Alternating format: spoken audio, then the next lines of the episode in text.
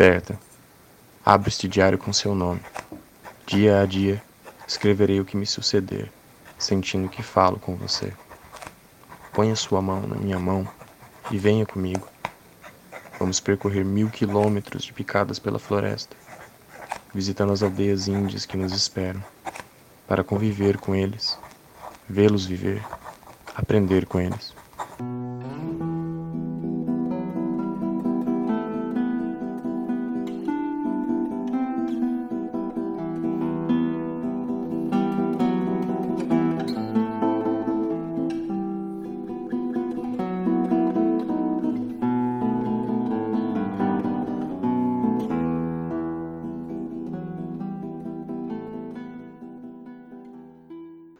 Saudações a você, ouvinte do Paratempo, o seu podcast sobre história e memória. Você acabou de ouvir um trecho do Diário de Campo do antropólogo Darcy Ribeiro, Diários Índios, Os Urubus Caapó. Nos episódios anteriores, resgatamos a trajetória do escritor e jornalista João Antônio por meio de seu arquivo pessoal. Não foi ao acaso que esse tipo de documentação alimentou tantos trabalhos sobre jornalistas e escritores. Os conjuntos documentais de natureza pessoal ou simplesmente arquivos pessoais reúnem fontes privilegiadas, sobretudo por pesquisas que abordam a origem e a trajetória social de intelectuais. Desta vez, convidamos a pesquisadora e documentalista Luciana Raiman, uma estudiosa dos arquivos, para compreender melhor o lugar dos arquivos pessoais na pesquisa científica. Dissemos que Luciana é documentalista, esse adjetivo designa o profissional da informação encarregado da classificação, difusão, conservação e arquivamento de documentos em repartições públicas ou privadas. Luciana Raiman coordenou a organização do arquivo pessoal de Darcy Ribeiro e vai nos contar sobre sua experiência como documentalista e pesquisadora.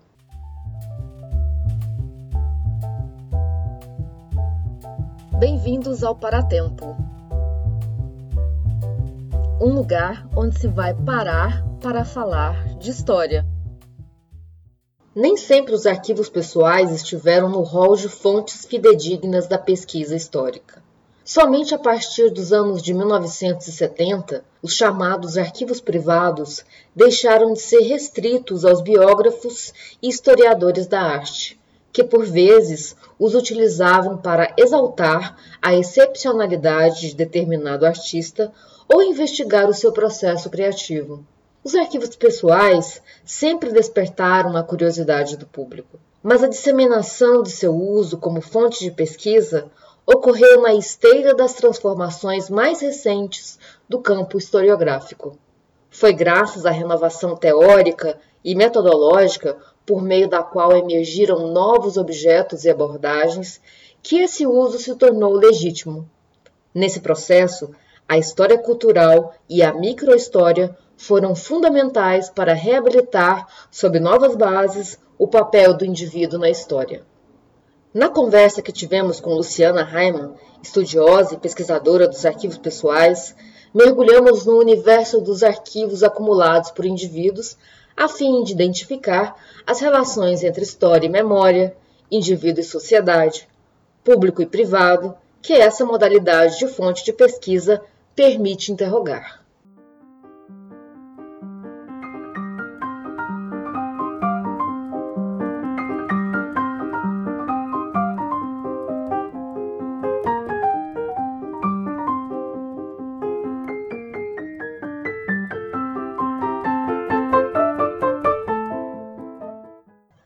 Luciana Raiman é pesquisadora e documentalista professora do mestrado profissional em Preservação e Gestão do Patrimônio Cultural, das Ciências e da Saúde da Casa Oswaldo Cruz e do Programa de Pós-Graduação em Gestão de Documentos e Arquivos da Unirio. Luciana atua no campo da pesquisa da história e da sociologia da memória e é autora do livro, que resultou de sua pesquisa de doutorado, O Lugar do Arquivo, a construção do legado de Darcy Ribeiro. Em 2018, Luciana lançou, em coautoria com Letícia Nebel, a coletânea Pensar os Arquivos, uma antologia, pela editora FGV. Participam da nossa conversa aqui também os nossos colegas do Paratempo e da UFSC, a professora do Departamento de História, Letícia Nedel, o professor do Departamento de Sociologia e Ciência Política, Alexandre Bergamo, e a doutoranda em História, Caroline Gebert. Como vai, Luciana? Olá, Vaniúcha, boa tarde. É um prazer estar aqui no Paratempo. Um prazer te conhecer, estar aqui conversando com você, com a Caroline, com a Letícia, minha amiga e colega e parceira de outras empreitadas arquivísticas. Oi, Letícia. Oi, oi Lu, obrigada por aceitar nosso convite. Oi, Vanilcha, prazer estar contigo aqui no nosso Paratempo, com a Carol e o Alexandre. Oi, Alexandre. Tudo bom, gente? Tudo bom, Luciana? Oi, Carol. Olá, olá a todos. Obrigada ah, Luciana, você tem uma trajetória acadêmica atípica, é, marcada pela transdisciplinaridade. Você fez graduação em História, mestrado em Antropologia e doutorado em Sociologia. Ao mesmo tempo, sua atuação como pesquisadora esteve sempre articulada ao trabalho como documentalista e gestora de arquivos. Como você vê as interfaces entre essas áreas? E o que a atividade arquivística trouxe de novo útil ou belo para sua formação como pesquisadora? Bom, Vaniusha, essa é uma pergunta que a gente poderia passar aqui né, um bom tempo é, conversando sobre essas potencialidades né, da transdisciplinaridade, o que, que uma, uma disciplina ilumina uh, ou questiona, em que medida uma disciplina ilumina ou questiona a outra ou as outras, né? De fato, a minha trajetória tem algo de atípico, né? que a gente também poderia dizer descontínuo, né? Mas eu acho que a, a, marca de continuidade, ela, como você mesmo chamou a atenção, é dada pela minha atividade profissional, que desde muito cedo começou no campo dos arquivos e, no, sobretudo, no campo dos arquivos pessoais, né? Desde que eu comecei meu estágio ainda como é, graduanda de História, né? No CPDOC da, da Fundação Getúlio Vargas então aonde permaneci por mais de 30 anos. Então essa essa continuidade, eu acho que marcou profundamente uh, a minha trajetória uh, acadêmica, não é? Eu preciso dizer que eu fiz história no começo dos anos 80 na UFRJ, no momento em que o curso de história ele ainda não tinha passado pela renovação que marcou os anos 90 e 2000 né, desse curso. Ainda era um curso, uh, enfim, muito estanque, ah, muito fechado ainda para os novos debates, né, para toda a renovação historiográfica que marcou os últimos anos do século XX. Né? Então, eu fiz um curso é, que me trouxe, eu diria, poucos questionamentos ainda com relação às fontes. Né? Eu acho que talvez isso não tenha já mudou muito, mas talvez não tanto como a gente considera que seria interessante, né? que os cursos de história discutissem de uma forma mais aprofundada e consequente os processos de constituição das fontes históricas. Né? Mas, enfim, eu acho que o grande na minha formação, a antropologia, fazer antropologia no Museu Nacional, já no começo dos anos 90, foi muito decisivo. Né? É, por quê? Porque a, a, a, atenção né, aos processos, às categorias, né, é, e ao próprio a própria crítica que a antropologia fazia já há alguns anos a, aos fundamentos e aos procedimentos da disciplina me inspirou muito né, para pensar os fundamentos e os procedimentos da, da arquivologia, né, ou da prática arquivística, vamos dizer. Então, eu acho que isso foi muito. A, a, a fórmula conhecida de estranhar o familiar foi para mim muito útil, né, porque eu já trabalhava há muito tempo. É, no tratamento, na organização de arquivos, e eu consegui, de alguma forma, lançar um olhar que estranhava aqueles procedimentos mais ou menos naturalizados, né? numa instituição arquivística de recebimento, tratamento, disponibilização é, dos arquivos. Então, eu fiz o meu mestrado, né, sob orientação do saudoso Gilberto Velho, é, e no meu mestrado eu já comecei a, eu tenho um capítulo da minha dissertação aonde que é o capítulo que acabou originando um artigo da Estudos Históricos que talvez seja o artigo que mais circulou até hoje, né, sobre o arquivo Filinto Miller, É, aquele era o primeiro capítulo da minha dissertação. Na minha dissertação, eu analiso, sobretudo, a, uma determinada correspondência preservada no arquivo do Filinto Miller, mas aí numa chave mais do clientelismo, enfim. Cartas de pedidos muito típicas de arquivos uh, pessoais de autoridades políticas, né, sobretudo aí no, no século XX, né. Uhum. É, e depois eu fui fazer meu doutorado no IUPERJ, mas com um antropólogo, o também muito saudoso Ricardo Benzaquim de Araújo. Uhum. Aí já completamente voltada para esses processos de constituição é, de projetos memoriais calcados em arquivos, né, ou no agenciamento de arquivos pessoais em projetos de natureza memorial. Então, uhum. eu acho que foi a atividade arquivística que, de alguma maneira, inspirou e, e, orientou o meu percurso acadêmico, e não o inverso, né? O percurso acadêmico foi me dando régua e compasso, né? Mas foi a atividade arquivística que, de fato, eh, orientou essa trajetória.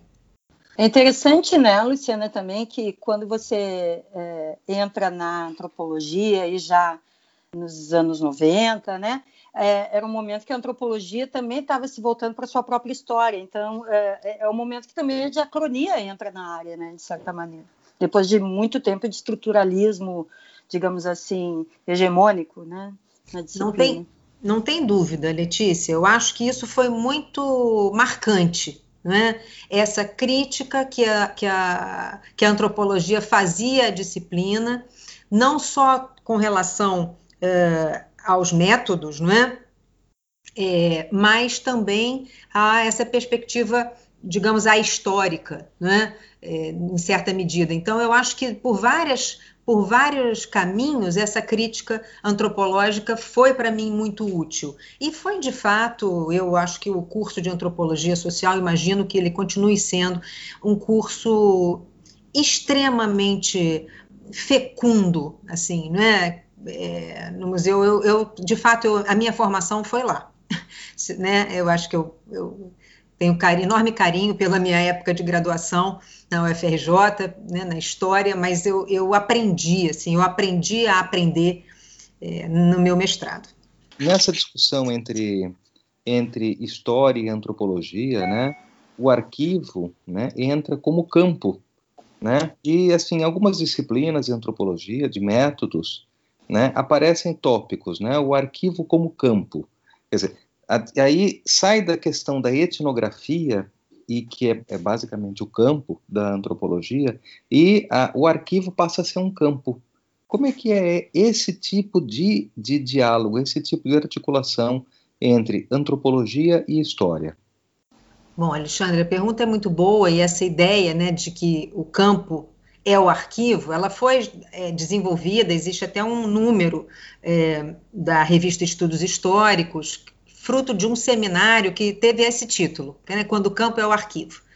É, e há um trabalho muito interessante, desenvolvido por uma antropóloga do Museu Nacional, que é Olivia Cunha, que, uh, vamos dizer, como uma antropóloga, analisou é, o arquivo da Ruth Lands, né, e um pouco as marcas e, e a, a, a, intencionalidade, digamos, né, a, o agenciamento da própria antropóloga com relação a seus papéis. Né? Eu acho que essa ideia é, é muito interessante. Né? Eu me lembro de uma, está me lembrando uma, uma brincadeira, né, no, no museu, se, faz, se, falava que havia dois tipos de antropólogo, o antropólogo mosquito, é, que era aquele que ia a campo de verdade, né, aquele que ia, de fato, ao encontro é, dos seus objetos, e o antropólogo poeira. Né? E eu certamente era uma antropóloga poeira, né? sou uma antropóloga poeira, que era esse que, é, que ia para os arquivos. é? Ou seja, também não é nada é, os antropólogos já iam aos arquivos há muito tempo, né? Mas é, a ideia, no caso, era transformar o arquivo no próprio objeto. Né? Não é fazer pesquisa em arquivo para iluminar é, processos estudados né, pelos antropólogos, que, vamos dizer, em tantos campos se, se, se utilizam né, de documentos históricos nas suas para as suas etnografias. Né? No caso aqui era transformar, de fato, o, o, o arquivo em campo e em um objeto né, de pesquisa.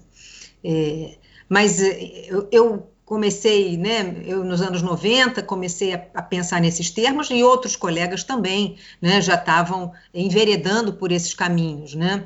eu acho que história e antropologia têm uma, uma troca e uma porosidade muito interessante. Né? A ideia de dotar de historicidade uh, os objetos uh, antropológicos e, ao mesmo tempo, né, tá atento às culturas que informam, né, as culturas sejam disciplinares, né, eh, as culturas que informam os processos eh, históricos de constituição dos, dos arquivos, no caso. Né? Então, acho que tem aí uma, uma uma, uma dupla uh, inspiração muito interessante. E, bom, acho que a, tanto a história renovada né, é, dos anos 80, 90, sobretudo dos anos 90, né, como a antropologia, né, é, são marcadas por, essa, por esse diálogo. Né? A história é marcada por, essa, por esse diálogo com a antropologia, e a antropologia, por sua vez, é, é, é também renovada por um olhar é, desse olhar diacrônico ao qual se referiu a Letícia, não é que, que também passa a ser é, fundamental né, para a própria disciplina.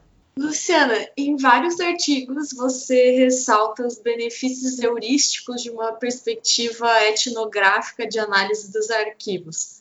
O que caracteriza essa perspectiva e o que o investimento nos arquivos como objeto de pesquisa tem a oferecer em termos de conhecimento histórico, sociológico, antropológico, enfim, sobre o universo social?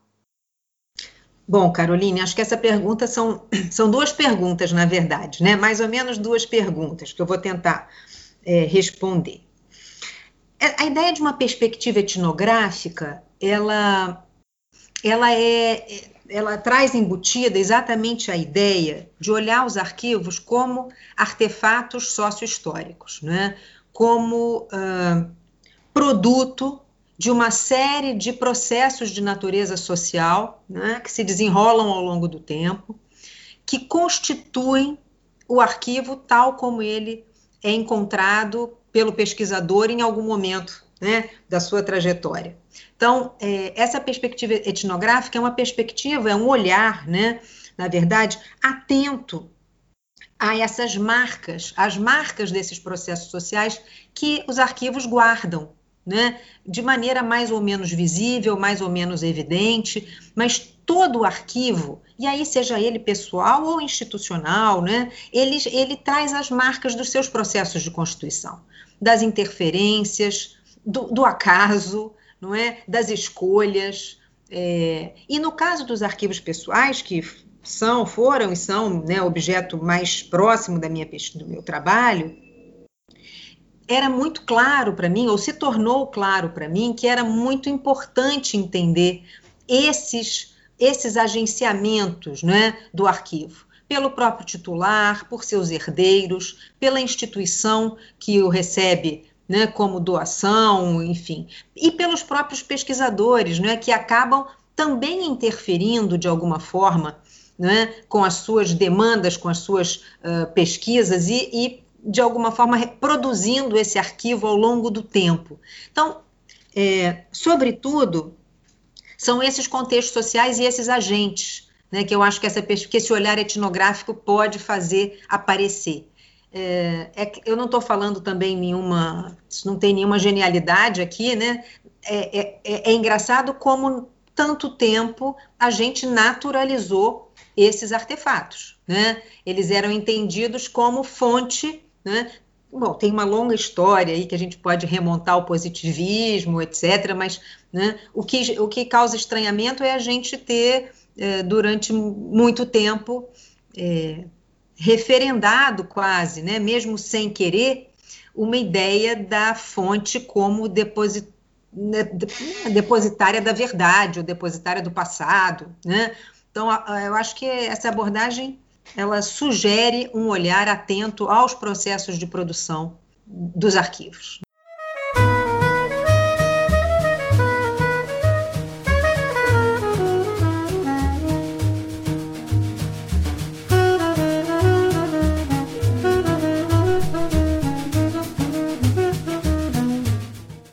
É, Luciana, você falava que os arquivos pessoais foram centrais assim na sua formação de pesquisa, de como pesquisadora, assim. E você poderia me dizer assim, quais são as especificidades dos arquivos pessoais? Isso com relação a outros tipos de arquivos? Olha, os arquivos pessoais, assim, vou, vou começar dizendo, né, que os arquivos pessoais, na medida em que eles resultam né, de uma ação acumuladora dos seus dos titulares e eventualmente de agentes que estão ali próximos ao titular, é, eles estão sujeitos a critérios e a contingências muito específicas, né? Quer dizer, dependendo de cada é, arquivo pessoal, você terá processos, é, seleções, configurações que são muito particulares. Então, essa dimensão da especificidade de cada conjunto, né? Como se cada arquivo pessoal, ele de fato vai, vai espelhar, registrar, uh, mas também expressar, né? Contextos particulares é o que eu acho que marca ou define essa especificidade de maneira geral, falando aqui de uma maneira mais rápida, né? É, também a tipologia documental varia muito né? No caso dos arquivos pessoais, as possibilidades de você ter, né, aqueles, aqueles tipos, né, o guardanapo com uma, um desenho, né, que integra um, um arquivo pessoal, ou você ter, enfim, uma fita, né, uma fita de cabelo que também pode ser olhada da perspectiva de um, de um documento arquivístico. E nesse sentido, eu acho muito interessante o, esse, essa essa abordagem que entende, né, uma abordagem arquivística que não se eh, detém nos limites da, da documentação textual, né?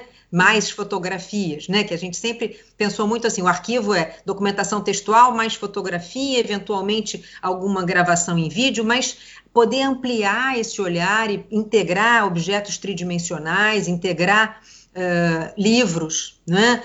Vamos dizer, o, o, o artefato típico da, da biblioteconomia, mas enfim, ter esse olhar, e no caso dos arquivos pessoais, isso é muito interessante, né? Porque é todo um complexo né, de, de artefatos que se relacionam, que de alguma maneira é, ajudam a entender não o titular, porque isso é uma outra discussão, mas o processo de produção daquele conjunto, né? Daquele conjunto documental.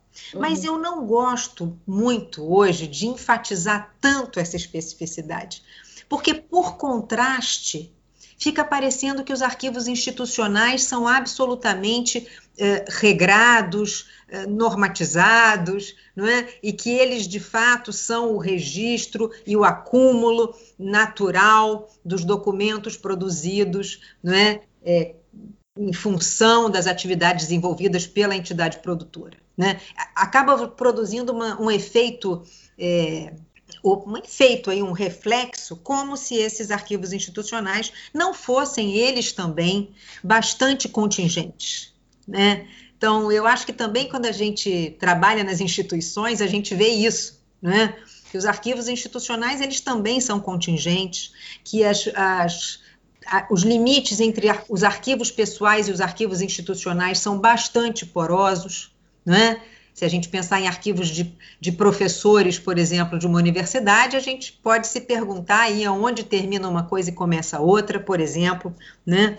É, então, eu acho que há especificidades, sim, mas eu não gostaria de, de produzir a ideia de que essa especificidade se dá por uma um certo uma indeterminação total é, em contraposição à determinação dos arquivos institucionais. É, Luciana, também você, você participou da organização é, do arquivo do antropólogo e político Darcy Ribeiro, né? Esse arquivo ele foi inclusive objeto de pesquisa do seu doutorado. Ah, nos conte um pouco assim da sua experiência na pesquisa com esse arquivo e o que mais chamou atenção no arquivo do Darcy Ribeiro. Bom, é verdade. O, o, o, arquivo do Darcy Ribeiro foi não apenas né, meu, meu objeto de pesquisa no doutorado, mas antes de ser objeto de pesquisa, ele foi meu campo de trabalho. Né? É, eu fui responsável, a, a Fundação Darcy Ribeiro uh, contratou em determinado momento, o CPDOC, onde eu ainda trabalhava à época, para é, organizar o arquivo do Darcy Ribeiro, né, que estava lá é, um grande conjunto documental, de mais ou menos 60 metros lineares, né, que estava na Fundar, né, tem esse, esse, essa sigla, né, a Fundação Darcy Ribeiro se chama é, a Fundar. E eu, então, pude é, participar coordenando essa, essa organização. Então, com outras, com outras profissionais, bolsistas, estagiários, passamos ali alguns anos. Uh, eu tive diretamente envolvida três anos, mas o arquivo ainda continuou né, a ser organizado quando findou essa, esse contrato, digamos, né, entre a Fundária e o CPDOC. Foi muito interessante porque é, eu ali, eu, eu, eu estava como uma documentalista, mas eu não né, não estava no meu ambiente de trabalho, né? Então eu estava numa outra, num outro espaço institucional. E eu uh, que já vinha pensando não é, sobre esses processos de constituição de acervos, de institucionalização, e, sobretudo, no caso do Darcy Ribeiro, né, o arquivo ele foi é, muito agenciado né, pelos, pelos herdeiros de Darcy Ribeiro, que no caso não, não eram herdeiros naturais, né, porque ele não teve filhos, mas eram aqueles que estavam gerindo a Fundação Darcy Ribeiro, é, como um, um, capital importante da própria instituição. Né? O arquivo ele era, ele, ele legitimava, ele uh, conferia à Fundação Darcy Ribeiro um, estatuto não é, de guardiã da memória não é, do projeto, das utopias, é? como eles sempre, é, enfim, marcavam, né? Do próprio Darcy, uma certa continuidade do Darcy. O arquivo era fundamental para isso, né? Então ali eu comecei também é, nesse lugar meio dentro, meio fora, né? Trabalhando lá, mas não sendo funcionária de lá, eu comecei a, a a ver com muita clareza esses, esses agenciamentos, que se davam também no próprio cotidiano da organização documental. Né? Quando eh, vinha, enfim, uma pessoa trazendo um documento que tinha que estar no arquivo, porque na verdade não estava, mas ele estava perdido, mas ele integrava o acervo do Darcy, né? uma, uma, um ideal de que aquele arquivo ele fosse eh, total, né? que ali deveria estar tudo que o Darcy pensou, fez, né? para que o arquivo fosse representativo, para que ele fosse significativo, né? É, para que ele não fosse lacunar. Então, os meus embates dizendo, olha, mas isso não é o arquivo do Darcy Ribeiro, né? Isso não foi acumulado por ele, isso está sendo trazido por uma outra pessoa. Eram, às vezes, embates um pouco inglórios, né? Porque ali prevalecia esse projeto, né, de uma memória o mais completa possível, o mais fiel. Não era uma ideia, ao contrário, né, não era uma ideia de falsificar, era uma ideia de tornar aquela memória o mais fiel e completa possível. Né?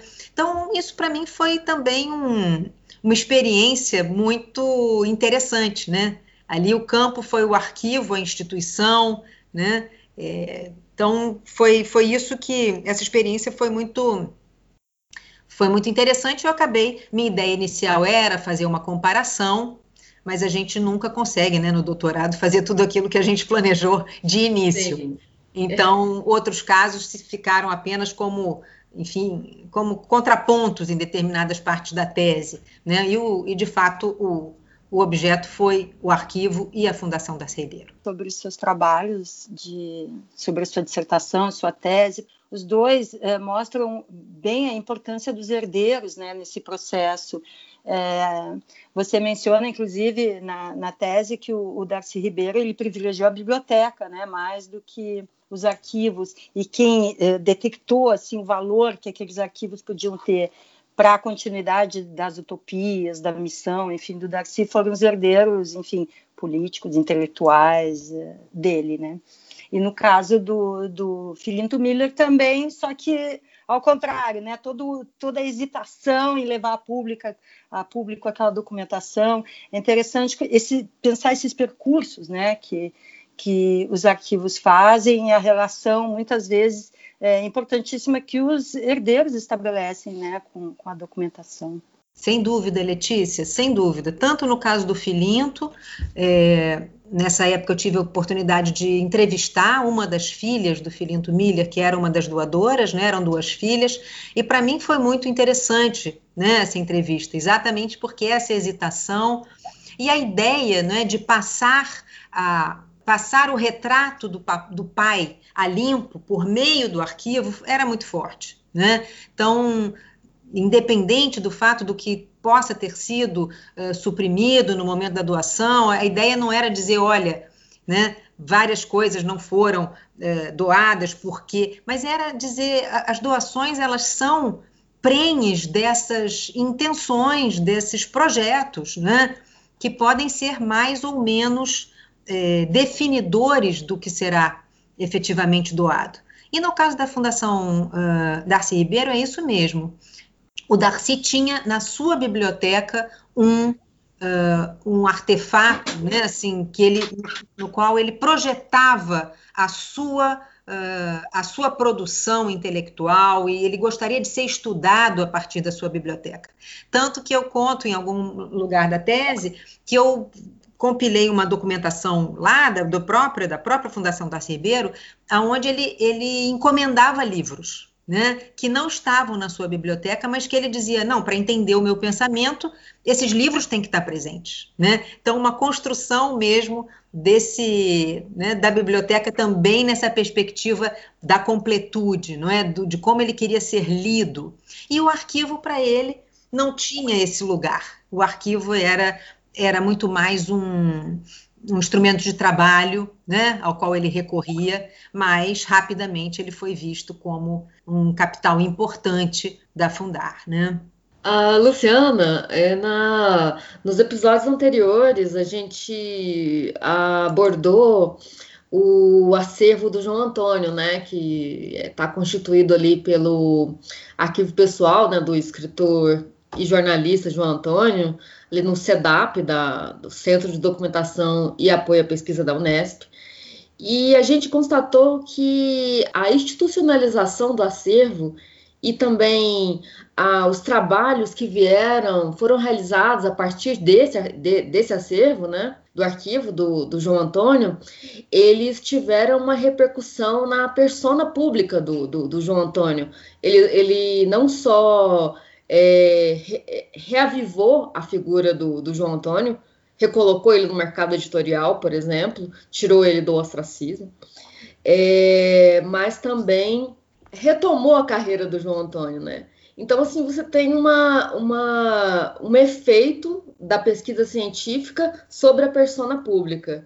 No seu trabalho, você fala bastante que o pesquisador, ele, ele diante do, do, do, arquivo pessoal, ele tem que ficar preocupado se ater né, à questão do, do efeito da pesquisa de outros pesquisadores sobre esse arquivo, né? Assim, existe, a gente pode dizer que existe uma, uma também uma repercussão da, da institucionalização de um arquivo sobre as figuras públicas no imaginário social?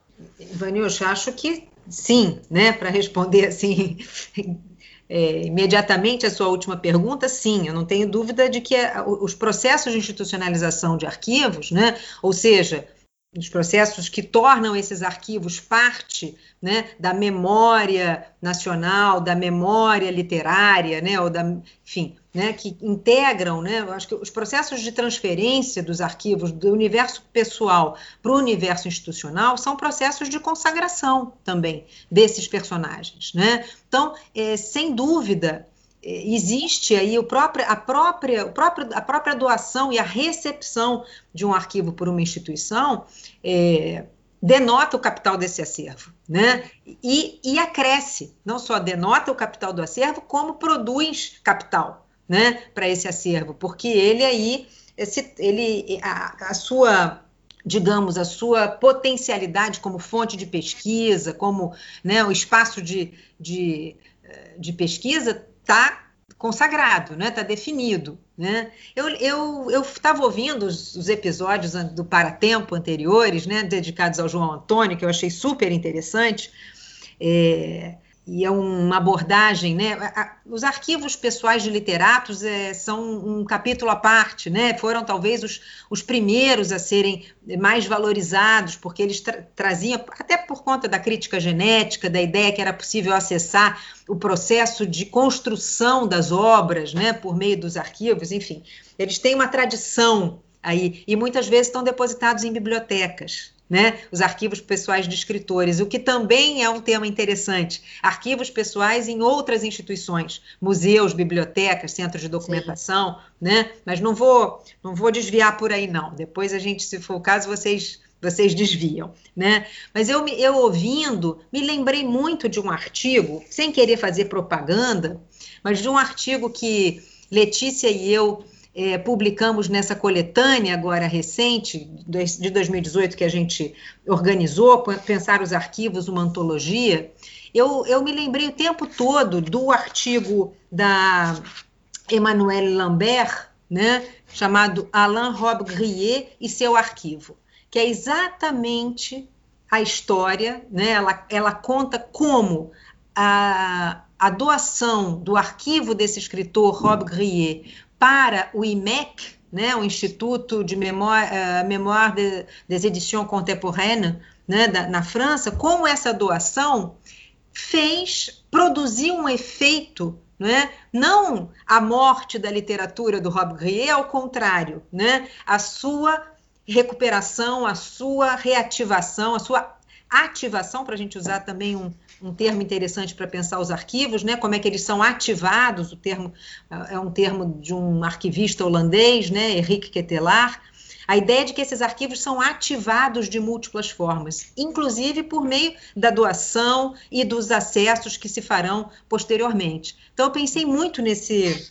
Eu, eu ouvindo o podcast, me lembrava sempre desse caso. No caso do, do Rob Grier, ele próprio agenciou esse processo, né? Ele, ele fez a doação e ele interferiu, ele, ele uh, interferiu muito nos processos de, de tratamento, de divulgação, ele, ele fazia uma curadoria ali junto né, é, do arquivo. Não é o caso do João Antônio, né, que eu sei que faleceu em 96, o arquivo foi uh, entregue ao SEDAP em 98. Também fiquei super interessada, fui lá no site do SEDAP para ler a história arquivística do arquivo, para ver se eu descobria um pouco mais sobre essa, esse processo de doação, né, que foi feito por uma mulher, pelo filho, que era né, é, responsável pelo espólio.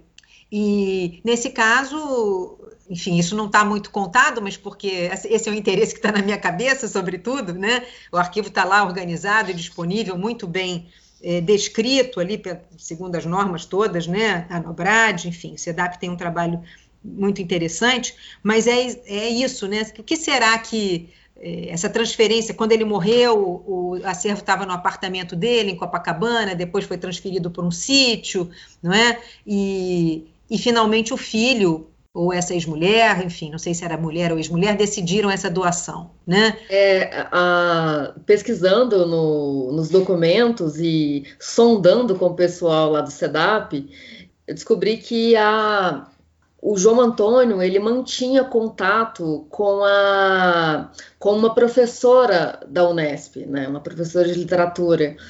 Então, assim, esse contato estabelecido favoreceu com que o, com que o assim, logo após o falecimento dele, ele, ele, ela logo entrou em contato favoreceu que existisse o processo né, de institucionalização. Eles logo, assim, um prazo de dois anos, todos os objetos do arquivo pessoal do João Antônio já foi trazido para a Unesp né, uhum. e institucionalizado lá. Eu me esqueci agora da, infelizmente, do nome da professora Silvana Macedo, Tânia Macedo.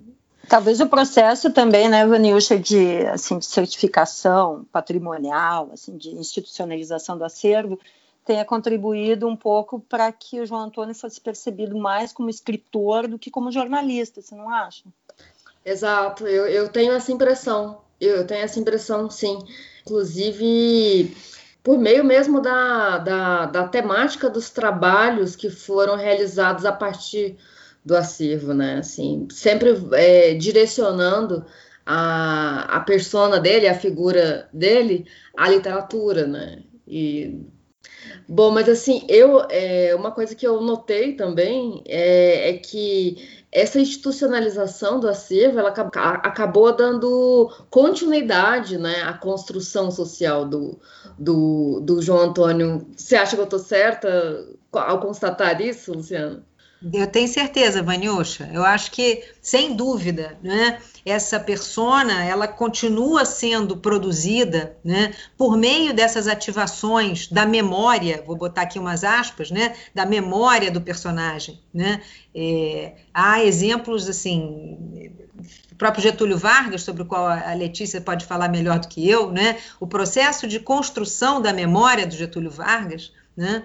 É, é um processo muito bem sucedido, né? De, de, de, produção desse, desse personagem. Bom, ele foi decisivo para isso, a Carta Testamento talvez seja o, né, a cereja do bolo do processo de, de definição dessas formas de ser uh, dessas formas de ser identificado no futuro, né, desse projeto de memória, mas a, a, as muitas é, ações que agenciaram essa memória depois do seu falecimento produziram, né, de uma forma muito, uh, muito decisiva, né, os sentidos da memória do Vargas, pra, a despeito das questões políticas que sempre uh, existiram, mas a memória desse personagem, né, Letícia?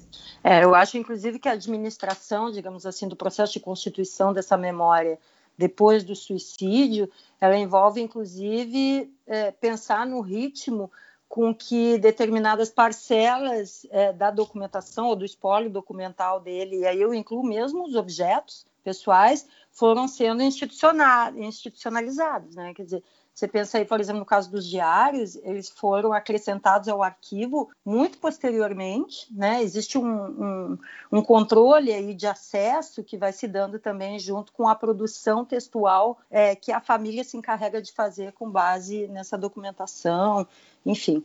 E também na abertura à consulta, que é uma abertura também relativa até à doação do, do acervo, é controlada bastante pela, pela Alzira Vargas, né, do Amaral Peixoto, enfim. Mas acho que é, se a gente pensar no espólio dele como um todo, a gente vai ver que tem um controle do que vai para onde, em que momento. Né? Uhum. E isso envolve também uma questão que eu acho muito interessante, que diz respeito a esses processos aí memoriais e tal, com base nesses acervos, é, que é essa economia e das, das, trocas simbólicas que cerca o processo de doação, né? Um arquivo pequeno, digamos, ou de um, de um, de um personagem não tão conhecido, é, ele tem menores chances, talvez, de ir para uma instituição reconhecida, né? E, e vice-versa. Enfim, é algo que também a gente pode pensar, né? Exato, exato. Esses agenciamentos são muito interessantes, né? Que, que também eh, muitas vezes produzem processos que não são desejáveis, são processos de dispersão, né? Quando o, do, o doador, em geral um herdeiro, etc., decide que vai doar parte da documentação para um lugar, parte para outro, né? quase consagrando essas várias personas por meio dos locais para onde encaminha a documentação. Né? Então, eu vou, uma parte vai para um enfim, para um centro de literatura, outra parte vai para um outro lugar, um pouco para, de, de alguma maneira, né, tentar produzir mesmo essa, essa visão multifacetada do personagem, né? não deixar é. escapar nada. Né? E também acho que as nossas instituições no Brasil elas estão mais vulneráveis sobre esse aspecto, porque é, na maioria das vezes que a gente tem não é uma política de acervos dirigida, né? Com verbas específicas, planejamento e tudo mais. O, muitas vezes os acervos é, das instituições dependem de um sistema de trocas é, que, que, já está estabelecido entre os gestores e a instituição uhum. acaba sendo beneficiária, mais do que uma uhum. política é, pensada, né, é, em termos mais objetivos, assim, digamos, é, dos acervos.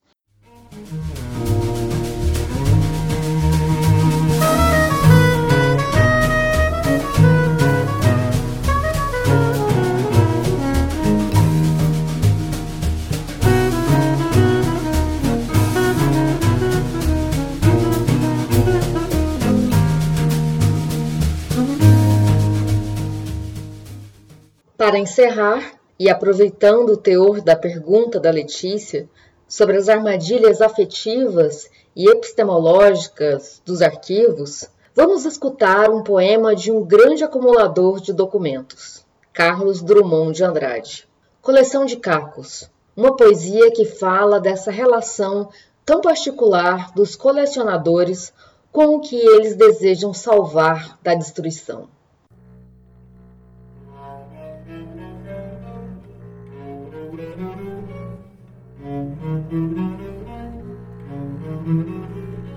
Já não coleciono selos. O mundo me inquisila. Tem países demais, geografias demais. Desisto. Nunca chegaria a ter um álbum igual ao do Dr. Grisolha, orgulho da cidade. E toda a gente coleciona os mesmos pedacinhos de papel. Agora, coleciono cacos de louça quebrada. Há muito tempo. Cacos novos não servem. Brancos também não. Tem de ser coloridos e vetustos. Desenterrados, faço questão. Da horta. Guardo uma fortuna em rosinhas estilhaçadas, restos de flores não conhecidas, tão pouco. Só o roxo não delineado, o carmesim absoluto, o verde, não sabendo a que xícara serviu. Mas eu refaço a flor por sua cor, e é só minha tal flor, se a cor é minha no caco de tigela. O caco vem da terra como fruto a me aguardar segredo que morta cozinheira lhe depôs, para que um dia eu o desvendasse. Lavrar. Lavrar com mãos impacientes um ouro desprezado por todos da família. Bichos pequeninos fogem de revolvido lar subterrâneo. Vidros agressivos ferem os dedos. Preço de descobrimento. A coleção e seu sinal de sangue. A coleção e seu risco de tétano a coleção que nenhum outro imita. Escondo a de José, porque não ia, nem jogue fora esse museu de sonho.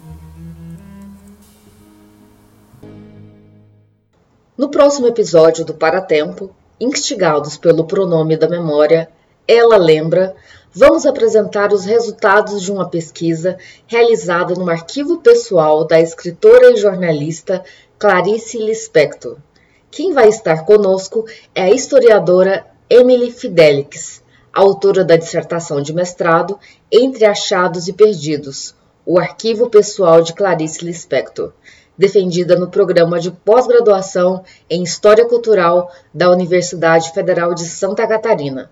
Forte abraço e até lá!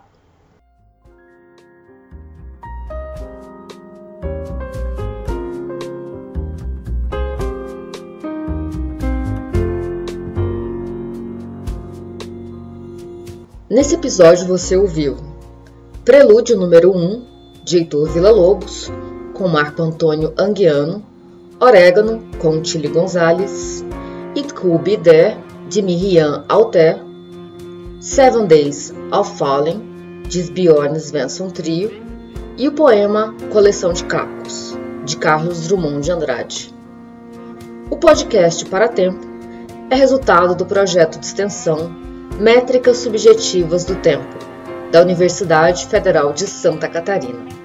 Um trabalho conjunto do Núcleo de Estudos em Políticas da Escrita, da Memória e Imagem e Metrópolis, Laboratório de Pesquisa Social.